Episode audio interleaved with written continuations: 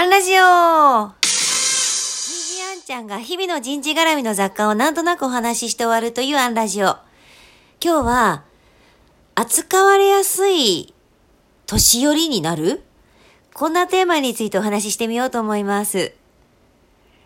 数ヶ月前、ある金融機関さんのご依頼で、えっと、土曜日に手上げ型、自主参加型の思考力絡みの勉強会を開催しました。蓋を開けてみると、ごじゅうめい以上の方が自主的に参加してくださって、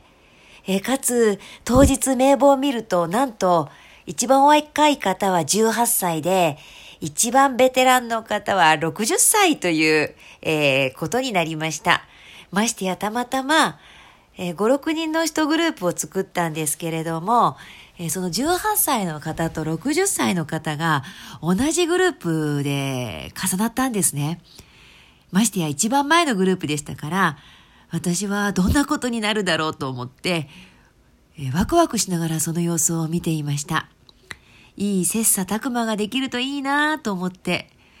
で、各グループで、まずは自己紹介をしてくださいっていう声をかけたら、そのろくじゅっさいの方が真っ先に、えー、自己紹介をそのグループの中でしてくださったんです。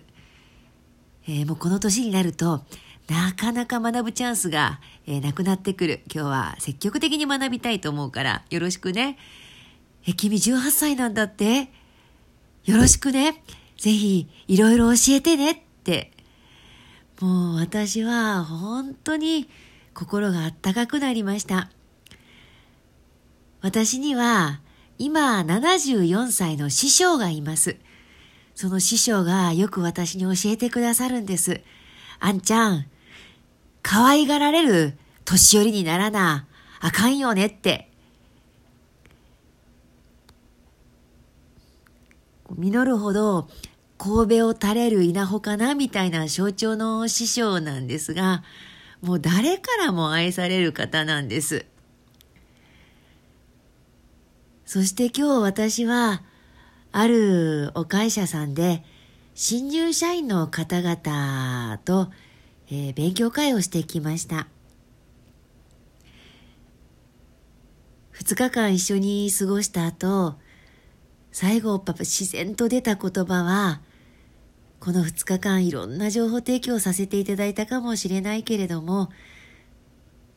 もし私がお伝えしたことをすべて忘れてしまったとしても、それはそれでいいからこれだけは覚えておいて、ただただ現場に配属されて、可愛がられてね、可愛がってもらえなかったら、絶対成長しないからね、あの、こびろって意味じゃなくてさ、